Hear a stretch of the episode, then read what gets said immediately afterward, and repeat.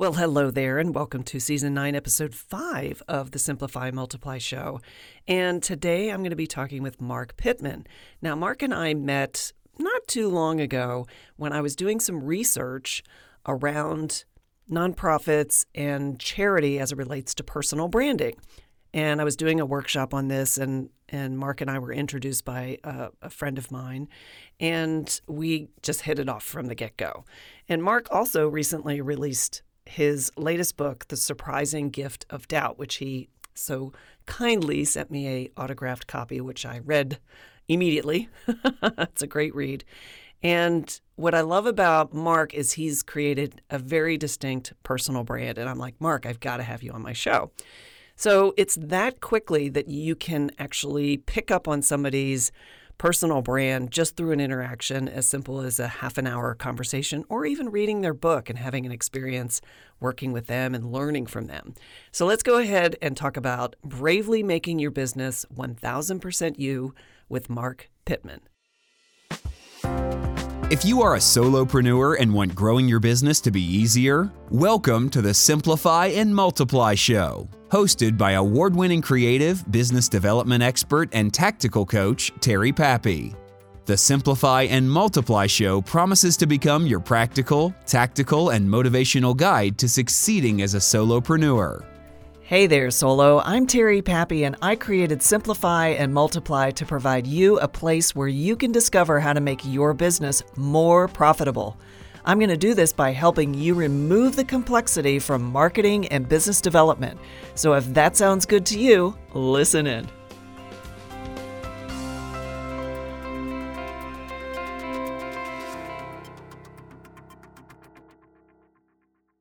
Welcome to the Simplify and Multiply show. Marc, how are you today? I am thrilled to be here. Thanks for having me as a guest. Oh, absolutely. And so I in the intro I talked about how you and I met and how I was doing research into um, charities, fundraising, nonprofits, and how that can really align and support a personal brand. And in this conversation, uh, which really was birthed in that conversation with you, I was like, oh my gosh, Marc, I got to have you on the show because you have a very unique style and brand. And you're unabashed about it, but you're also not like pushing it in an arrogant way on people. You know, you're just being you. And so, given that this is the season around bravely making your business 1000% you, and what I mean by 1000% you, it's like, okay, it's one thing to have your brand and this is what you do. And, you know, and it's kind of like, okay, everybody's playing that game. But where, where are we taking it a, another level where we're really stepping into becoming not necessarily a celebrity, but allowing ourselves to really show up and show all dimensions, all sides of who we are as a solopreneur, as a you know consultant, trainer, speaker, coach, wellness practitioner, whatever the one person business kind of like bucket is. And and I just I just had to bring you on and uh, and and so let's let's start with that. Why don't you tell my listener about kind of like your journey in really identifying once you went out on your own, identifying what brand you wanted to stand behind and represent mm. who you were. So you not necessarily were more accepted into the business world that you wanted to go into, but more so you could be distinct and different. Right. What were it's some about, of the conversations and thoughts you were having as you were developing that? Definitely about distinguishing, but also being comfortable in the way I'm distinguishing. So I didn't feel like I was faking it or um, um, you know, the fake it till you make it can be helpful at some points, but I didn't want to be inauthentic. I wanted to be authentically me, um, so that I could deliver whatever. Uh, the the part, the thing that I loved about this conversation, the fact that you put it as a conversation or a process is it's totally iter- iterative. I started at 16, deciding I didn't want to be dependent on one income. Um, so I knew at that point I'm going to have to be doing so, stuff for multiple streams of income, and that, and I had been. Um, I, I've been as as we talked about earlier. I grew up in a, a, family where I had schoolwork, and then I had my own homework as a Pitman. So I read uh, Norman Vincent Peale and Dale Carnegie and Florence Littauer and all these books about. Plus, your dad, right, which I read about in your book, yeah. was one that you know I don't know if he had like a background in NLP or something, but he always wanted to, you know, kind of like. A, what am I trying to say? He was very intentional. Because I'm talking about, about language, yeah. you know, where oh, he oh, definitely he really wanted you to be aware of what came out of your mouth was kind of like how you perceived and looked at and and created the world you live in. And so Right. he was always encouraging you to be positively oriented whenever you'd make an expression or say something or judge something. And I thought I was like how rare is that? Because we've all well, I don't even want to get going No, down it's that so thing. but- Cool because so I was steeped in this culture of you can do what you want to do, you can be what you want to be, um, and you have to you have a there's an a, there's an awareness too when you're starting to choose words instead of saying I can't afford that, saying I'm not going to spend my money that way. That was one of my dad's things. Mhm. That helps you to think that way. So um, as I went through just assessments and and figuring out myself through high school and college, um, I learned that one of the things that I did well was leadership. I even tried to get out of it in college. I thought I was going to not do not lead some groups because I was a freshman. What did I know? And within two weeks, I was asked asked to be leading a group. So that was part of the kind of when I have found over the years when people call on me to do something that I don't think I can do, but they believe it, and there's a number of them that believe it. And for now, it's paying clients. When paying clients come to me and ask me to do something that I don't advertise anywhere, and a number of them do that, that is usually an invitation for me to explore another part of who I am. So, um, so all that had I, I was prone to thinking uniquely and thinking about what's my, what's my fit, how do I, what's my perspective and take on things. Two things to answer your question that were very concrete for listeners is uh, in 1999 I googled myself and I I realized there was another Marc Pitman, Marc with a C, middle initial A, Pitman with one T. Oh no way. And it freaked me out. Yeah, here I am, 1999. And I was like, wait, it, it didn't, I didn't realize until three or four years later, speaking in front of a few hundred people sharing that story, that how narcissistic or egotistical or something or weird it was that it never occurred to me that people wouldn't be Googling me. I just wanted to make sure that at least 50% of the results were on the top page on the first the first page of results. so that was part of my distinctiveness. What do I do? So I got the website and I started blogging about I read 50 to 75 books a year, so I was I, I put little summaries of the books that I did back in 99. Another thing that happened was um, I went through coach training. And um, I want to be everything to everyone, which I think a lot of solopreneurs they know the skill set they have and they know how it can be adapted and fit to different situations. So it makes it very hard for us to express what we can do because people just hear general vague generalities instead of meaningful specifics. And uh, in coach training, they said you have to niche. And so I was looking. I didn't want to. I'm mission, vision, leadership. That's what I love doing. Purpose. But the um, background on my resume was fundraising. I did nonprofit fundraising. I started training people well. People liked what I had to say and invited me back. And simple things that I did were revolutionary for them. Spreadsheets that I used to quantify my work proved to be really, really meaningful for them. So I, I, I branded as fundraising coach. And in the process of that branding, this is the other really tangible thing for listeners. I asked the people, this felt very vulnerable, but I asked people who knew me, when you think of me, I said, I know this sounds, you know, incredibly like I have a big ego or something, but when you think of me, what do you think of? And the two things that came out were bow ties and coffee. Um, I try to tell where my coffee beans are from based on the taste profile in my mouth, and I'm a coffee nerd. And bow ties were something I went through a slight necktie phase in college, but I've been doing bow ties since I was three years old. yes, that's when you went off on an errant way. I know, I know. Some people grow out the their dark hair. Some of- people do drugs or partying. The Windsor nod and I the, did the Windsor knot. oh man, half and full. Um, went all out. I was a wild and crazy college student. Um, but so that the bow ties and the business and the uh, coffee was interesting because my wife ended up building my first website, and we used the bow t- the uh, coffee beans as a background. She did, just it was something, and even on my contact form to this day on that site it says send bow ties and coffee to, and then it has my address and all. Um, but the the bow ties was was interesting because I knew that was something it, to the point where I, a graphic designer just made fundraising coach logo with a bow tie in it.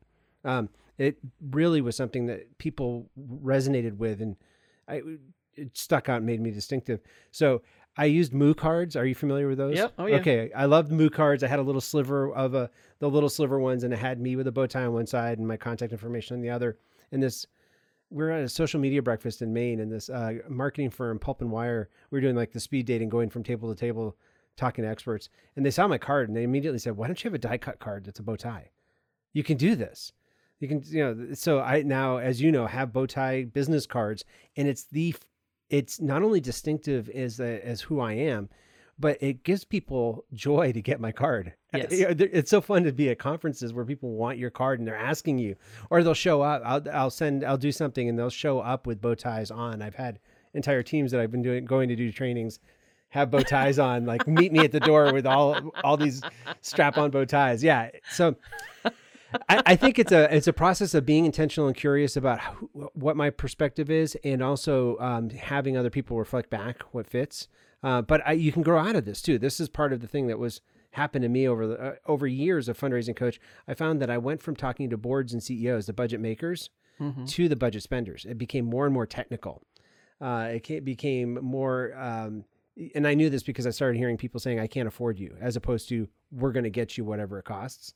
Right. So that's where I know knew, realized my my curiosity helped because I realized my branding is off and brought somebody else in to look at my stuff and I didn't put leadership anywhere. So it's been an iterative process, and it's um, the I think it's always part of the excitement and part of the frustration is it's always changing. Yes, uh, because yeah. when you choose something that identifies you, like the bow tie, I can't know I can no longer show up on stage in a t-shirt you know, uh, video calls. I have to be prepped to be in but costume. Mark, come on, you would never do that anyway, I, even if bow tie wasn't part of it. Well, I do have screen print. I have bow ties with I, screen printed bow ties on T-shirts just in case. of course you do. well, it's funny when I'm in a small town. When I live in a small town and I walk down the street with a T-shirt, people don't even know me. But when I pastored a church, I never wore a bow tie because that wasn't the vibe I wanted in the church. I wanted to have a different, much more come as you are sort of feeling, and I didn't want to be, ha- have that off-putting nature of this, which it was oh, interesting. Here comes corporate Marc, Coach yeah, Marc, exactly, or yeah. uptight, anal retentive, yeah, whatever. Home brewer Marc. Wait, he, home, he brews his own Marc. beer. What? So that's it now. It was beer, coffee, and uh, uh, bow ties. Oh my gosh, that's you know. Were there I, were there helpful th- helpful things in there? Yeah, yeah, that was good. Well, I, I think what that did for my listener is that gave them some visual cues on how you've expressed your your brand through those types of of things. But what I want to go back to is when you were talking about generalists.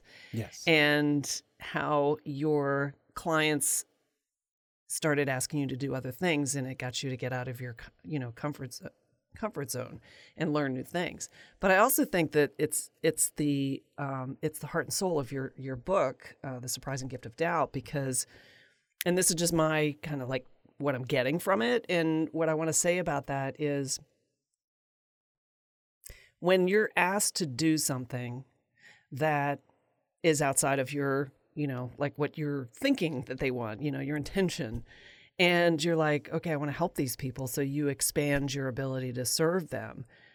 The doubt that comes in is in your capacity to serve them. Mm. So it's almost like there's this this kind of like un- groundswell of doubt that's that's going on when something like that you're confronted with something like that, right? Which is all in your own head. But here's the thing: what I get from you, Marc, is that you're uh, the quintessential teacher because of how you were raised and your interests in doing the kind of research, reading, reading, yeah. reading, sharing what you're learning with people um, getting into areas that you felt were strength areas for you. And, you know, let me tell you what, fundraising, going and asking people for money is probably because you're not really giving them anything so when you're fundraising. Fun, but yeah, it's you're right. It's just not something that people, you know, like, I want to go to college and learn how to be a fundraiser, you know? I, that's what I had one, one, coach tell me and, and one donor both at separate times say, wow, you ask for money for people, large sums of money, and you give them nothing in return. I can't think of anything scarier than anything that. more painful. I think I'd rather be a Navy SEAL. Thank you very much. but the reason why I wanted to point this out and have you talk about this is because when I look at like I've had the same experience in my business because I, I do know a lot of different things. You know, I've just had a really diverse uh, career journey in working for newspapers, printing companies, advertising agencies, client mm. side, you name it. I mean, I was the maker, I was the leader, um, director, you know, the the bookkeeper for everything.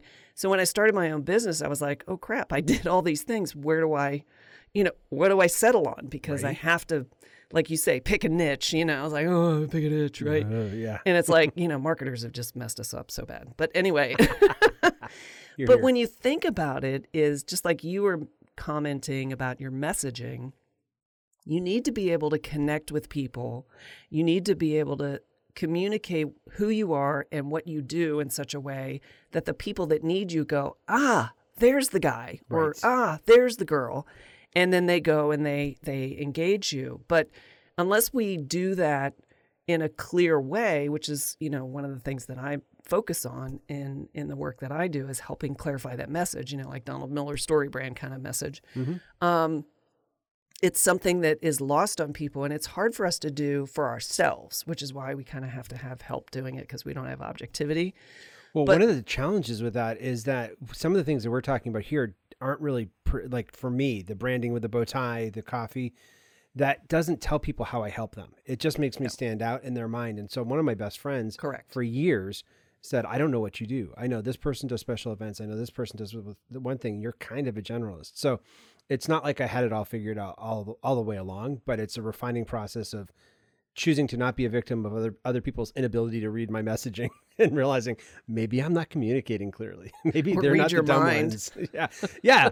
I can't read my wife's mind after 25 years. Why would I expect a, a prospect to do that? But the fundraising helped, and the, I think sales helps too because there's a driven metric. You're trying to reach a certain number of dollars of revenue or or fundraising, and for me as a com- competitive person anyway, that gave me um, some motivation to kind of adapt my messaging and try to figure out how do I speak the dialect of the person that I'm in front of? How do I be totally authentic? Yep.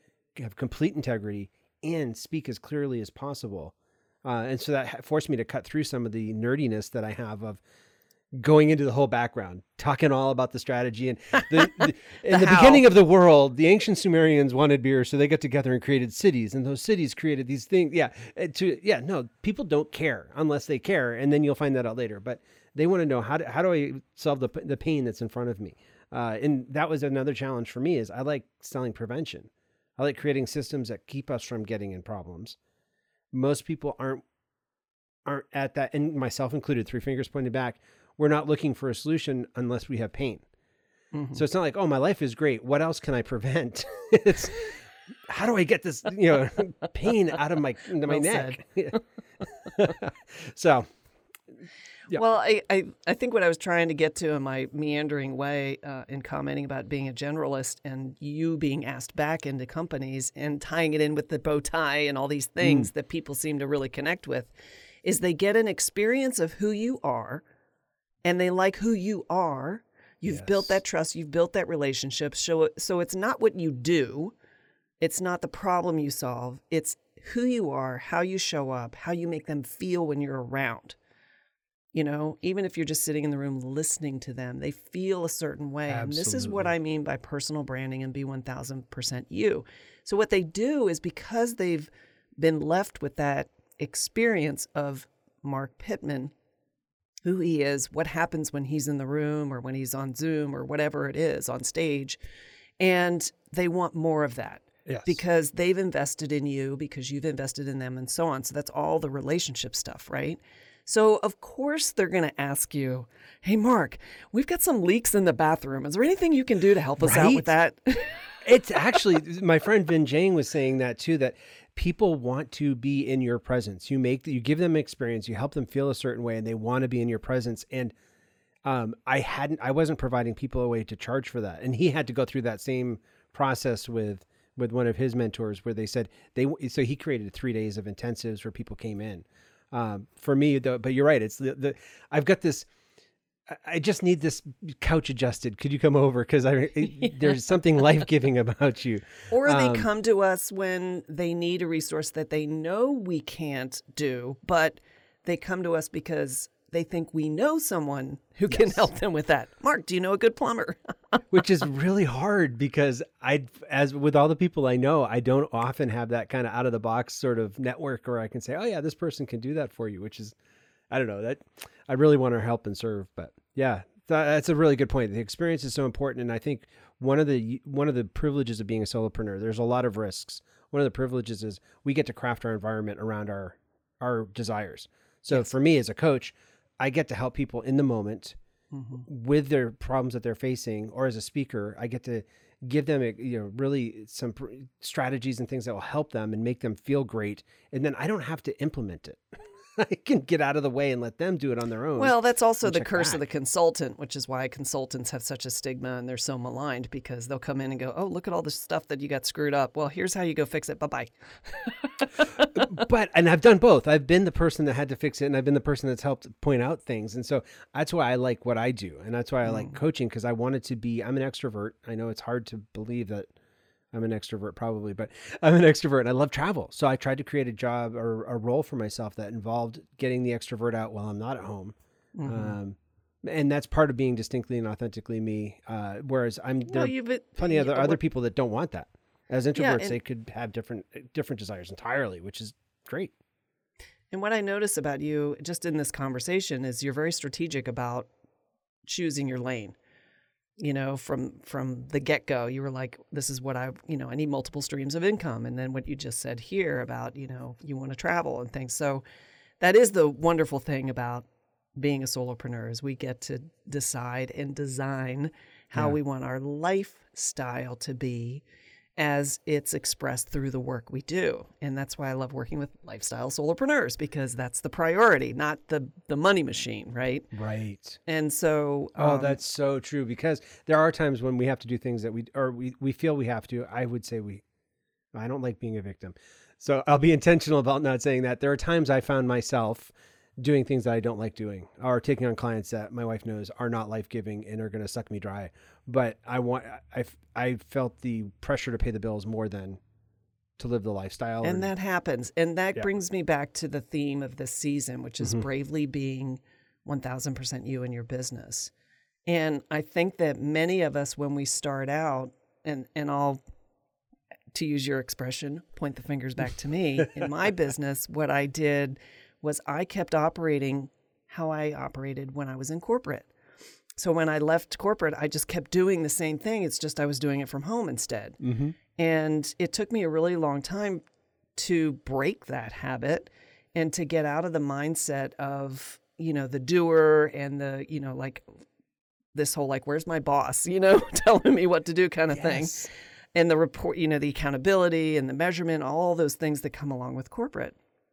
And I finally, in, let's see, uh, started my business in 2006. It was about 2009 that I was like, okay, I need to codify some of the things that I've discovered in being in business for myself because all of a sudden I had access to behaviors of my clients and problems of my clients that I suddenly had the freedom to solve the way I thought they could be solved best, as opposed to hmm. following the corporate paradigms and processes and things that were, you know, for whoever I worked with. You know, this is how we do it here.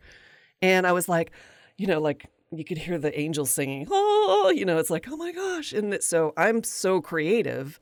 You know, I've got a lot of creative energy. So I'm always wanting to brainstorm and make things. I mean, that's, you know, it's gotten me off into so many different projects. You know, it's, it's like I'm, I'm ADD with my business. But being able to come up with my own, uh, you know, my own Venn diagram, my own process, my own, you know, I even rebranded my company Better Three, which stands for better understanding, better communication equals better relationships. And that's what everything I do is based on those three principles.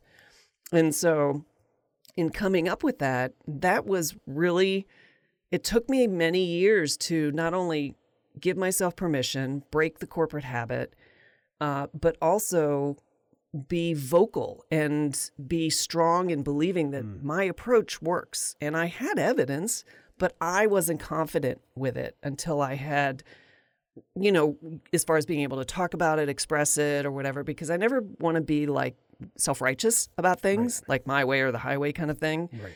Because that's very corporate.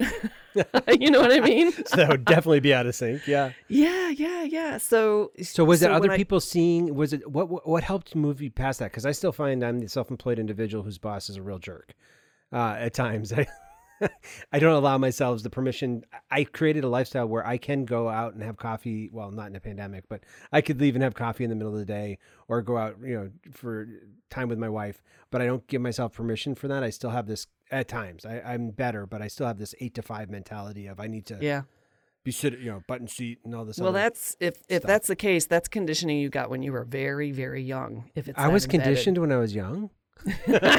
Shush you. Yeah, I know. so, But what were- was it? You you said you had the background, you saw the fruit of it with Mhm. others, and and you also went down and codified it all. What was it that helped you to actually own it as your own? Uh, that that there's a place that you could speak with authority about it. The the results. Okay. because when I would get on with a new prospect, and it's so funny because people would always come to me. I'd get referred as, oh, yeah, Terry does great websites because, you know, I came from that doer world. And so people would come to me and they, this is where Better Three all came from. It's just so cool how my clients kind of help cultivate my, my current brand. But they'd come to me and, and they'd say, I need a website, ah, you know. And like, okay, great. So let's talk about your customer. And they'd be like, okay, No, this I is wanna- who I they are, and what they do.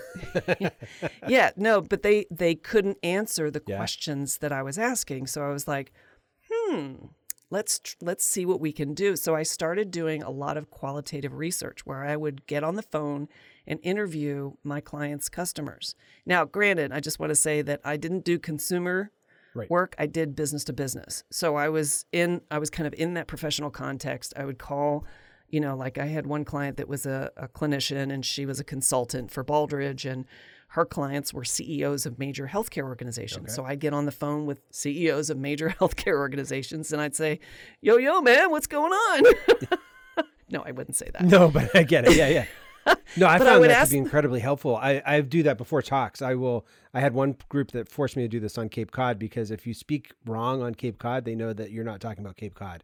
Human Yeah. beings are fundamentally different on Cape Cod, Massachusetts, than they are in the rest of the world. So they gave me the top 12 influencers in their market and they had me interview them in 10, 15 minute interviews so I could pick up the lingo. And, and also, I ended up driving people to their event. And it's something I've used ever since, where Yeah. I, I am constantly Yeah, it's smart. interviewing my best prospects because I'm learning from them. So, and I love know what you, did mean that. because I spent a summer in Dennis. So we'll It's just leave it at on, that. on Cape. You were on Cape, not off Cape. Yeah, but I also have hired a coach that um, the, the one of the things that was amazing to me he offered was what give me six of your top influencers in your sector, and I, I will sorry I will ask them what can Marc do to double his revenue in the next year. And these are people I would never ask that myself, but the feedback they gave back from me to me was really imp- there was low hanging fruit that I wasn't taking advantage of because I just didn't see that as something I could offer. Um, so I love, like you said, about having your clients curate. Uh, my the books, my book titles for Ask Without Fear and Surprising Gift of Doubt were both curated by my email list. I had ran contests to see which. I, and and Ask Without Fear was not uh, nearly as good. My title was The Real Simple Guide. I was all into the formula R E A L, the Mhm. Real Simple Guide to asking for money. And I thought I'd have all these real simple guides uh, for life and time management and stuff. But Ask Without Fear was a lot shorter to type. And when I get tired of typing my own book title, I realize no newspaper reporter is going to want to type this. yeah, no kidding. So, but I love it. So you're saying curate, letting them yeah, curate it. and That's and really it good. was it was really just a, a matter of doing the right kind of work and, and giving myself permission to find the best practice and what I believed was important. Like, you know, I'm very big into CX anyway. So it was like, w- why are we doing this? If you want more business, then you got to understand what your customer wants. It was just like so logical to me. but they just didn't know how to extract that from their, their customers. And so I helped them do that. And that enabled me to write messaging. And, and this one example I was given, it's one of my favorite case studies because she, you know, this uh, clinician came to me and she's like, okay, I want to be, you know, she needed a website, which was fine. Um, she says, I want to be the top result on Google. And I'm like, okay, great. Well, let's, let's, you know, get into it. So I did the research and found that no one searched for her services or her type of services on Google. I'm like, Hmm. why do you want to go through the years of developing SEO and, you know, Wow. paying ads and doing all this work? Oh my gosh, for an Yeah. ever changing algorithm that was like a crapshoot anyway, you know, to be the top results What'd at Google say? when and she was like, Well, if I just came came out and said that without evidence to back it Right. up, she would have been like, excuse me, she's a clinician. Of course, she needs evidence. So it was after I did that qualitative research and I found out that every single one of those CEOs who hired her, because I interviewed her existing customers as well as prospective ones that didn't choose her. Um, and the ones that had chosen her, I said, Well, how did you find out about her? And they're like, Well, I just picked up the phone and called so and so CEO at this other health healthcare organization who had just gone through a Baldrige journey and said, "Who did you use?" wow. yeah, that's how CEOs operate, right? They want Right. let's just make it happen, right? Well, and that And was so, so- When it comes to this conversation, that was part of my decision too. Uh, I have had, I think you've probably had this too, constant pressure from con- customers to to make me the Walmart of my space, to you know commoditize my stuff and make it really cheap by the hour or sell sell hourly rates. And one, I had one one client tell me or uh, say to somebody else, there are Walmarts of coaching and consulting, but Marc is a boutique. And that made me like I I, I would prefer was I made a conscious yeah it was conscious decision at that point of I'd prefer people to say yeah I could have gotten anyone but how did you get Marc Pitman? Like I wanted Yeah. to and so then I started studying what are the things that make people go wow what are what are the certifications if any? What are the is it writing a book is it speaking at certain stages is it where where do I need to position myself and also internally like you were saying uh, earlier what is it internally for me that gives me the credibility to feel like maybe I do have something unique to share. And for me, it was like my first book getting published by a publisher as opposed to by myself. I knew I could do that. I, I've published now eight books, and two of them with three of them with publishers, five without. And it's just I can I can put a book together. I know how to run it through a printer or send it to a print shop, but to have somebody else validate it made made a difference to me. Uh, and so that helped. It's a both and. It's internal and external wh- where the validation comes from. Terry will be right back with the rest of the show in just a moment. You know, if you'd like to stop doing what you don't want to do anymore and do more soul connecting work that only you can do, it's time to take action. You know, being more you is not just building a personal brand. It's also not showing everything you're doing every minute of every day to whoever will follow you. What today's more human marketplace wants is the real you. They want what only you can deliver in the unique way you deliver it. So don't sell yourself short. Give your audience the connection and the solutions they're longing for. And here's how. When you sign up for my free Pappy Club journal, every Monday I'll show you how to simplify your marketing, boost your personal brand, and bravely be 1000% you so you can attract your ideal clients and get the engagements you love to deliver. Go to tpappy.com and sign up to get inspiring audio, video, and written content I personally curate just for you. Let's simplify your world and show your 1000%. Sign up at tpappy.com and I'll see you next Monday in the Pappy Club Journal. And for my listener, if you're a self publisher, please don't take that personally. Not at all. The self published the self publishers are awesome. Just kidding. Yeah, no, no, no. It was But a lot of people working- think that way, Marc, just Oh, FYI. Okay, so thank you for saying that. No, for me it was And your publisher is amazing. So, you know, well that too. The, I- to the last uh, publisher I have is you know, totally amazing. Page Um, two books. yeah. Jesse Finkelstein is a is an amazing human being. So she's been on this show, and I love Okay, her to pieces. yeah, yeah, and I love all her authors. self-published books are often a very smart choice for authors because it gets you it gets you out there through the gatekeepers. It gives you something credible to work with and to share with people something that adds value to people long after you could possibly be there. So there's a lot of good reasons to do that. Internally well two things happened one with the first book i just needed somebody else to say you got it marc. Go for it. I'll publish your book.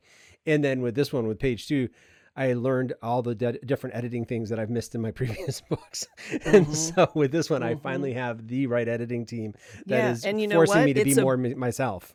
and you know what else? And and why this is a good quote unquote marriage with this this Yeah. current publisher, Page Two Books, is because they're a boutique publisher. Great, they're, they're a hybrid, so but they're true. a boutique publisher. Now, because they're being so successful and they're growing so fast, they are going to be a big boutique at some point. But much to Jesse's and her partner's chagrin, uh, excitement and chagrin, Right. like, oh no, you know, with growth comes all kinds of risk and and. Uh, I know. I keep saying, should I refer this author to you because I, I've just referred a whole bunch of other authors to you. Is that okay? That's how it happens when you have a great experience, Yeah. you know, and, and they are they're doing amazing things uh, at Page Two Books. So, but I want to I want to circle back to Hmm. to the topic, which is really around that bravery and the Hmm. courage to step into being yourself. Now, for me, the example I gave was about codifying what I thought was a, a great way to create a message and distinction and so on, and that has evolved to you know, how I focus on a thousand percent business of you, you know, around solopreneurs. It's just so important to me. And I want to talk about how you see that being expressed or challenged or not being done in the world because so many solopreneurs are scared to death mm. about not getting business if they don't conform to pers- what they think is the perceived way of being in doing business. Like I know a solopreneur years ago when I was uh, in my first years, they uh, excellent consultant, well well known in the CX hospitality world, and they wanted their like website to reflect a business, like it was a big consultancy when it was just one dude. And I'm like, yep. okay. You know, back then I wasn't fighting for my my my model and stuff and I was like I was just a doer, right? Okay, you want that? Okay, I'll make it look real pretty, blah blah blah blah. And and it was so funny because later on they came back and asked for a solopreneur like a business of you mm-hmm. uh, website and and brand which which I created for them. Um, so that is so funny because I've that? had that in fundraising. Fundraising coach is me hanging over the top with my arms crossed, and it was a very much a Marc Pitman brand where one of the things that clients kept telling me was, "I want to hire you, but I'm not in a nonprofit." But you've got the skills I need as a leader, and mm. I can't convince the people that are going to be paying the bill that I you've got what I need. So could you give me a bland corporate site? And so that's wow. where Concord Leadership Group came after five of the five people. They're basically saying, please make it easy for me to pay you. Because right now you're making yeah, it really, really I wanna, hard. I want to stop you right there because yeah. it's like th- that. There's an opportunity for some learning here, right? Mm. So that request of them, so they've basically. I'm trying to unpack this in my own head. They're basically perceiving you a certain way, and they present you to what the corporate people with the budget yep. are used to seeing, you know, McKinsey or, you know, Deloitte or some consultant from a big firm, right? Sure. And so with your expertise, you've built that personal relationship, that personal brand that mm-hmm. they know you for the amazing work that you do. But for them to sell it, they had to sell it through a website that positioned you visually yeah. and through copy. That to me is insane. I'm sorry. because, like, yes. is that all it takes for a corporate leader or a corporate, you know, sourcing person to be convinced that someone is worthy? And so, my challenge back to you is well, nobody ever got fired for doing what was done last year. I mean, that was that's part of the CYA mentality that is in corporate, as you understand. I, yeah, yeah, no, I got it. I totally got it. And what I'm trying to do is step above that. Good, please. Right. and so, in this conversation, yeah, yeah. And so, what I'm saying to you is, can you equip the fan to better position you and sell you and present yes. you, versus you having to go through the gyrations of creating this fake identity just to be because when they get the real deal, it's going to be a disconnect for those corporate. Oh no, groups. I couldn't. I didn't just create a fake identity. I created. I rebrand. Yeah, it was a birth of a new part of what I do with Concord Leadership okay. Group. So, but but but you still made that change. Now, yes. granted, granted, and I know I don't want this to come across as judging what you did, but I'm just trying to poke at this is what yeah, I do. No, this is great. I can't help it. What I want to poke at is like, okay, so this could have also been just an elevation or an evolution of where you were in your growth journey as a, a brand right? You know, presenting yourself maybe a little less colloquially mm-hmm. because they're going to get the real you anyway, regardless of, right. of whether you've got a site that looks like this or like this, right? Yeah. Because you've got the advocate who's who's wanting to bring you on for for the reasons of your value, not necessarily of what your website looks like right. or, you know, are you the corporate guy or not. So I thought that was really interesting. I just wanted to kind well, of I'd poke seen it sartorially too in my clothing. I had tried to be the rumpled ap- academic when I lived in Maine. I'd have my khakis and my bean boots and my bow tie, yeah. and I figured the bow tie dress, dressed me up in my bean jacket. Um, I noticed that as I got into suits and then a custom suit, I got better results from groups that I spoke to and people mm-hmm. I worked with one on one. Um, and it was just one of those, okay, it, it was a similar, that's still me, but it's a different polish of me or a different presentation of me. And, um, and it was a decision that wasn't, didn't feel like a moral decision. It didn't feel like I am selling out. I'm doing something that I'm not myself. I, I actually like dressing in suits too. So, okay, if that makes you feel more comfortable about having me talk to your CEO, I will be glad to play that game and cash that check or deposit that fee. That's fine. Yeah, and the results were better too, which is weird. I don't Mhm. understand why. I, I think it's for all of. Uh, yeah, I I think we all look for cues, and I think it's because we probably go to classrooms and go to coach, you know, on teams, and we have experiences through life where other people are telling us cues of what's acceptable and how to succeed or how to how how we are earning our keep, and Yeah. then when we, we become solopreneurs, all of that supervision is gone. And we're Mm-hmm. left to our own devices, and probably the people that you work with are similar to the solopreneurs I work with. That they're really intentional and wonderful human beings that are very very aware of their pitfalls and Yeah. so that's what makes it scary so getting that office or having a stationary thing or you know or getting the you know the the trappings of corporate life makes them feel legit and for some reason i think there's a transition period too i know when i started working from home it was important to be able to laughingly say bye to my family i'm going to work now and then go down the stairs to to my office um, just to have that demarcation. I think there was a there was a a a phase that that needed to happen. You know, 20 years later, I think we've grown out of that phase. But Mm-hmm. Yeah, I don't wave it- anymore. But I still close the door. I don't wave anymore. For my listener, Marc was waving. I was, yeah, Yeah, it's really interesting, and I think that you know when I don't often like to pigeonhole or or classify by by generation, but I do know that you and I are both baby boomers, and Actually, I'm Gen That- X. Sorry, I just present as a boomer. I'm a total Xer. but we're very Xers uh, are also very very influenced by, and I'm only a boomer by two years, by the way. Okay. so I'm like right on the bottom. So you're probably right on the top, but. And I my, was raised. my point yeah, is steeped in a boomer you know the, the for sure. generation of millennials that's to me going to save the world as far Yeah. as i'm concerned they're bringing in a whole new echelon of of visual brand Hmm. that you know i'm i'm really thrilled and curious to see how that evolves quote unquote the cor- i mean corporate america is is dying I really think that the millennial generations and the generations that follow are are really retrofitting and changing and just getting rid of the old paradigms that you and I were so influenced Yes. by by our parents, right? And by just pop culture and TV sitcoms and books we read and Sure. I mean, it was just coming at us from everywhere. So you, you know, it's like, oh, sorry, you know, we're just kind of like we're the fish in the fishbowl, right?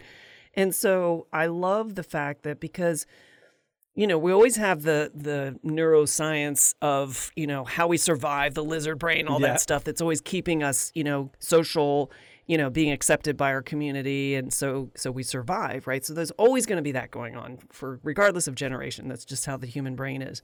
But when we move to the frontal, you know, prefrontal cortex, where we're actually being intentional and deliberate and more consciously aware of of our thoughts, our conditioning, and we evolve and grow and so on, we can make more deliberate choices. And I'm seeing this happen with mm. millennial generations, and they're so much more freer about that expression Yes. freer about that that whole shift like you know what that just doesn't work for me so i'm going to go this direction and yeah, it's and it's so not funny. because of money or trappings that we were raised to to see as important. It was because of values. Um, Yes. You, Yeah. you you said you espouse these values. I'm not seeing them at all in my work, so I'm going to walk with my feet. I'll find somebody else to work for, which I think is yeah. great. I think it's forcing corporations that were kind of modeled after assembly lines um, Mhm. and schooling that was modeled after assembly thank lines. you I think henry it- ford uh, which brought great. I think there's a lot of good things that happened, but I think what millennials are bringing back and, and Z um, are the re, rehumanizing. Why, why Mm-hmm. are we here? What are we doing? And I think the pandemic has been really helpful for oh teams. absolutely 100% Um, and, and all the horrificness. I'm not trying to, you know, I No, I reframe that or, you. or, you know, Mhm. whatever. Uh, but it's amazing to me how people are having to reassess how they quantify work. And Yeah. what they quantify is important because there are some bosses that are saying, no, you have to keep your Zoom your channel open all day. So I see you're at your desk. That I've seen reports of that. Yeah. So, really yeah. Wow. If that doesn't drive you to be a solopreneur. Yeah, Although we treat ourselves that way sometimes too, at different periods of our life, depending on our stress levels too. So Mhm. I guess and note listener that his fingers were pointed to himself like all 10 of them. well i think that also touches on the whole bra- bravery around being Mm. 1000% you and there's so much freedom that comes with being a solopreneur about doing that but i don't think that enough solopreneurs are actively doing it because they haven't understood the distinction of it They haven't Mhm. given themselves permission, whether they're still in the mindset of their corporate gig or whether they just feel that if they really show who they truly are and speak their truth and you know be a thought leader and opinionated and and you know a contrarian that that's going to off-put people. Well, let me tell you what, if you do express that, that's going to attract the people that align with that, that hmm. actually respect you for taking a, a position and putting a stake in the ground. And I really want to emphasize that that solopreneurs recognize that what they're doing individually and uniquely is individual and unique to them and they're the ones that have been blessed with those skills those talents those experiences that make up their what they're outputting and so, So go out and output with the people that appreciate that and and know it but the only way they're going to be able to do that is if they express it Well, that's so. What you said is there's so much there, and I hope people replay that again because um, Thank you. What we're what I think what many of us try to do is be all things to all people, or be the common vague generality that can service as many people as possible. But um, and my friend Phil Jones, I'm not sure. Do you know Phil? i do Okay. Yeah, exactly what to say is his first book. But he asked in one of his trainings, it's on Audible, he asked, How many people could you serve? How many customers are you looking for? And I don't think a lot of us have done that numbers work to know what my capacity is. Um, and so the great picture he uses how many, if you're having a, uh, a dinner party, you know how many seats you have at the table Mm, i like that. And how many seats at the table do you have? And then you can get really picky like you were saying of oh i only want certain types of people at my table. And that allows you to be that contrarian thing. I think it's breaking free of feeling like i have to be liked by everybody to i have to find my village. I have to, i get to i get to work with the people that enjoy and resonate with me and give me life. Um, and there will i think there's always that tension of this isn't going to work. This is never going to work until you start finding people that it works with and then you can build up your confidence again like you were saying and, and own it own your distinctiveness Absolutely. Yeah, it's really, you know, it's interesting because we've been just kind of talking about a lot of things around this topic, but they're all valid and they're all, um, you know, th- there's so many impacts, and that's why you know I'm just getting into this season, and and just getting everybody's different opinion about being courageous. You know, what does it really take to step in and own who you are and what you're up to? And I think that the first step has got to be, you know, just giving yourself permission and then recognizing where am I limiting? Where am I not being fully me?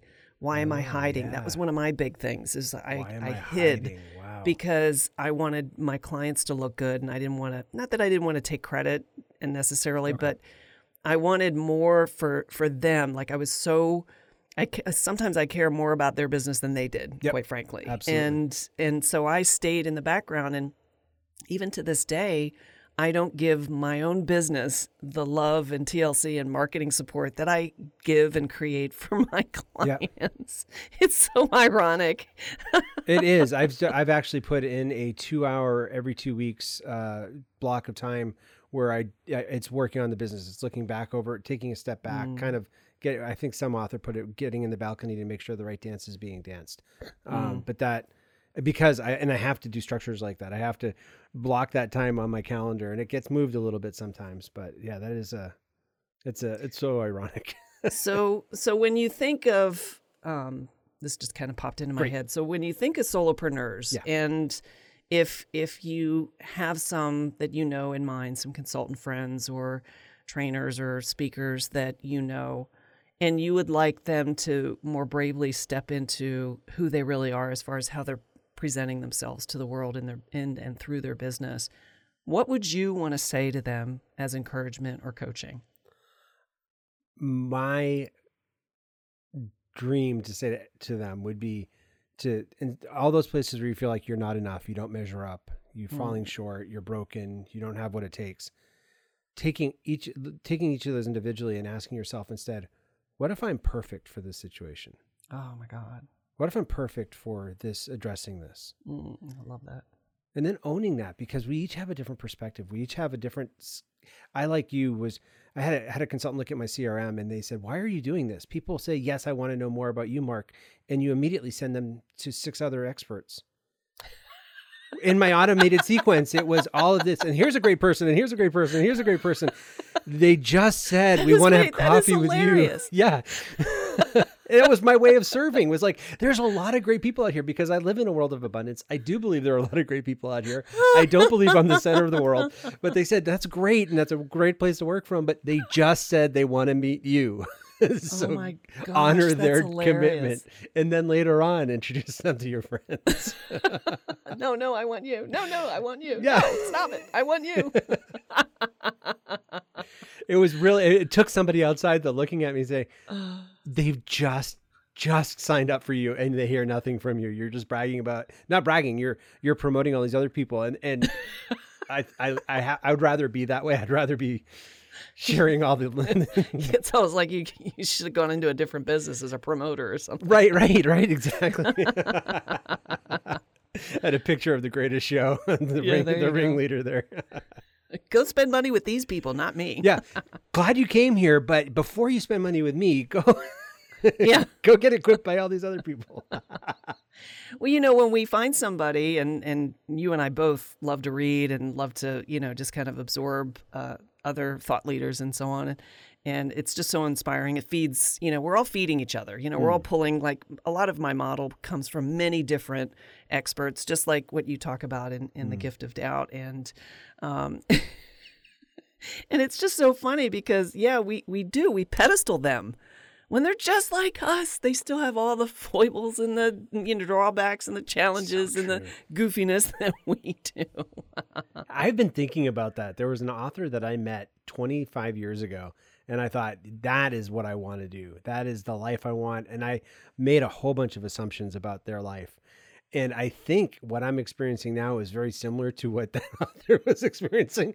And it's not nearly as, as, uh, as security filled as I expected it to be. Oh, that's too funny. it's just real life. I mean, yeah, we still we still get up, we still brush our teeth, we still make our own coffee, which is why would it be different? But yeah. I love it. I love it. Well, Marc, I'm going to wrap up our, our conversation because if we keep going, uh, I'll probably break my computer because it won't be able to hold it all. but this has been amazing, and, and I love that we've spent this time uh, chewing on this topic and, and everything that you've contributed about, you know, your journey and branding and all the, the things that you've learned and what you do. And um, and it's uh, just a wonderful. I love that last part what you shared. Uh, it was just yes, we are perfect. All of us are perfect as we are, and just stepping into that and owning that and just letting that fully express itself is really what it is to be 1000% you. So thank you so much for being here today. Well, thank you for doing all that you are to equip leaders too. I really appreciate your inviting me to speak to speak to that as well. Awesome. Well, that's it for this episode. Thank you for joining me. You know, being a solo can be incredibly rewarding when you have the right guidance, resources, and community to help drive your business vision. The great news is that's exactly what you'll get with Simplify and Multiply. You've just listened to another episode of the Simplify and Multiply Show with Terry Pappy. If you want to get free marketing and business development tips, templates, trainings, and more, head over to simplifyandmultiply.com and sign up. Learn how you can grow your business the easy way. That's simplifyandmultiply.com to join our growing community of amazing, talented solopreneurs out to simplify their business, multiply their income, and make a big impact in the solopreneur economy.